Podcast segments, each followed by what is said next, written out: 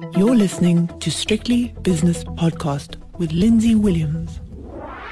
This edition of It's My Money is brought to you by Brenthurst Wealth, your partner for global wealth creation.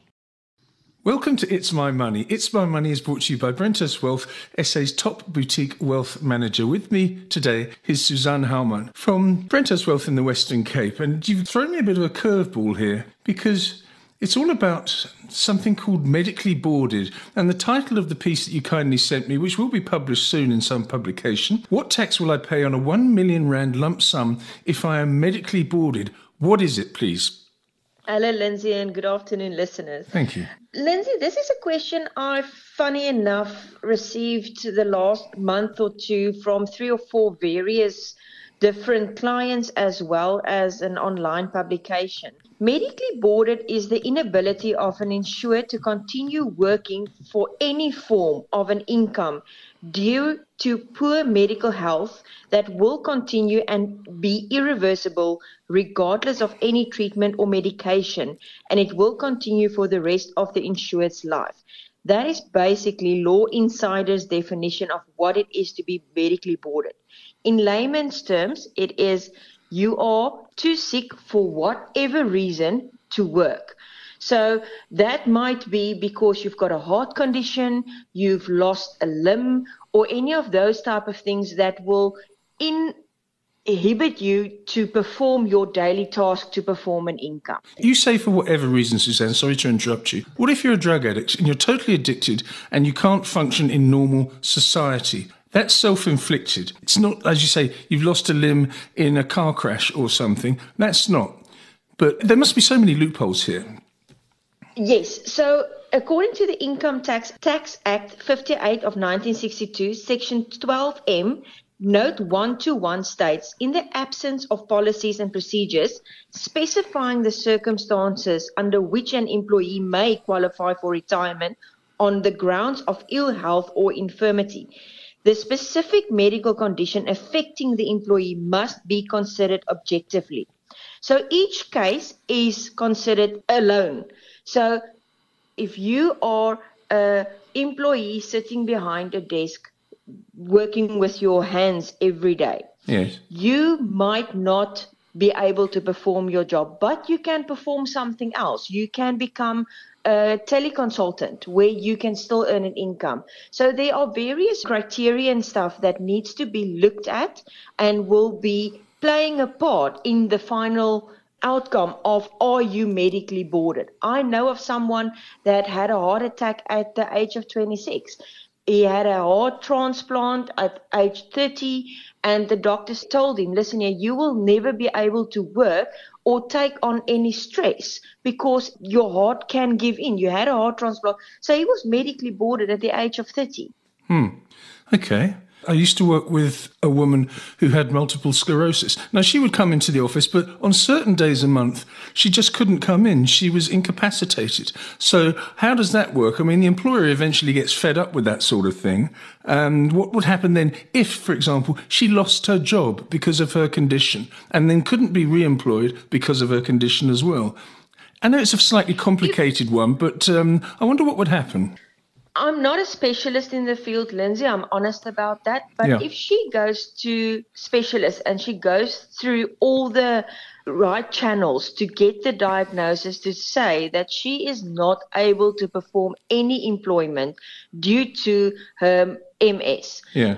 I'm sure if she was part of a fund which covered disability, that's the one important thing. You can't claim disability if you're not part of a fund, if you didn't contribute to a fund with regards to ill health or disability, permanent or temporary disability.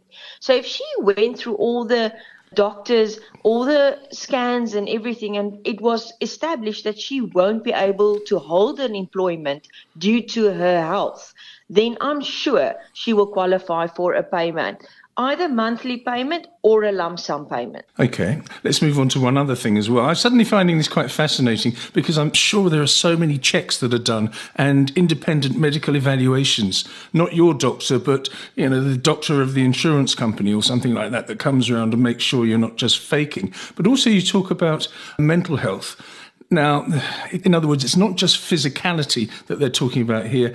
It's uh, the ability to work, you know, with a clear brain. And since COVID, mental health has become such a hot topic. So, what about that? How do you prove that? That's easily faked. I'm yeah, it is easily faked, but again, there are multiple checks that needs to be done. Obviously, a psychiatrist will get involved. There will be possibly the voluntary admission to a psychiatric hospital where you are monitored and all that. So there will be various checks done to eliminate the fakeness of a claim. Yeah. Obviously, there are always those that slip through, but with the medical technology and the vast medical field that growth, there will definitely be checks and stuff that will be done to combat that fake claims. Okay. How do you insure yourself against being medically boarded? You have to be part of an employee pension fund or a policy that covers this. So you can either have it through your employer or you can have a permanent disability policy through a company like Discovery or Liberty or Sanlam, which is completely apart from your employee pension fund. Then the big question that I got was what would the tax be on these lump sums that I get paid?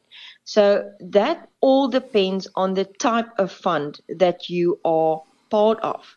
You either get the approved fund or the unapproved group fund. So the unapproved group risk funds contributions to the funds, monthly contributions are not tax deductible. And therefore the benefit payout is tax free in your hand once you received it. The approved risk funds, the contributions are tax deductible, but therefore the lump sum payments are fully taxable in your hands. And you have to be very certain that tax that they work it out because there's two tax tables when you do withdrawals. There's a withdrawal tax table and a retirement tax table on these type of lump sums. So SARS work according to the retirement tax table when they work out the tax of this lump sum. You can ask your pension funds to run a simulation for you on SARS's website prior to the withdrawal and they will be more accurately be able to tell you what the estimate tax will be on these lump sum payments. Yeah, you talk about 1 million lump sum. That's just an example, isn't it? I mean, if you've got your employee pension fund, but also you take out separate insurance against being medically boarded, can you say, no, if it happens, I need more than that, or I want to be paid out monthly? Can that happen?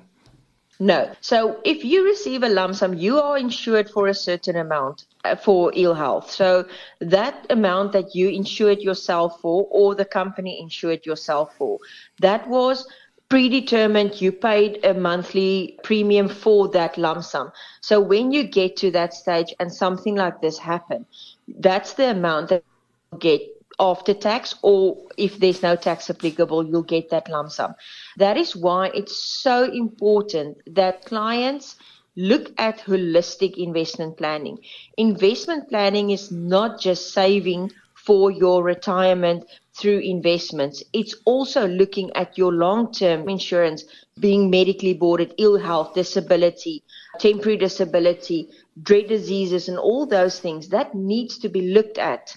And you have to make sure that you've got enough should something happen to you. Because all of us have the risk that you can be hurt in a motor vehicle accident or something like that. And if you don't have these type of insurance in place you may as well sit without an income at the age of 26 for the rest of your life. And 60 years without an income is a very long time. Yes, it is. I was just thinking of something that's an extreme case. You know, that poor person, the two thirds of your life has been wiped out. But Exactly. Let's say that something happened to you at the age of 45, for example. You've still got 20 productive working years if you're lucky enough to have a job. And I think my maths is correct. That's 50,000 a year. It's not very much.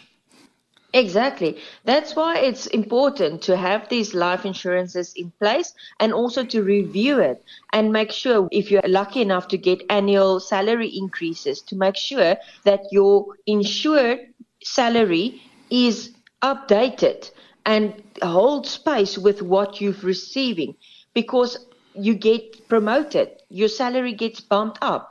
Now you still only pay a premium on your previous salary. Something happens and you have to get by with a lot less money than what you became used to. Hmm. Interesting subject, Suzanne. And I imagine with life becoming more complicated and more stressful, I would imagine there's going to be a lot more people looking at this, having listened to this podcast. Suzanne Haumann is from Brenthurst Wealth in the Western Cape, and that was It's My Money. It's My Money was brought to you by Brenthurst Wealth, an award winning boutique wealth management company. The views and opinions expressed in these podcasts are those of Lindsay Williams and various contributors and do not reflect the policy, position, or opinion of any other agency, organization, employer, or company associated with strictlybusinesspodcast.com. Assumptions made on the analyses are not reflective of the position of any other entity other than the speaker or the author. And since we are critically thinking human beings, these views are always subject to change, revision, and rethinking at any time. Please do not hold us to them in perpetuity.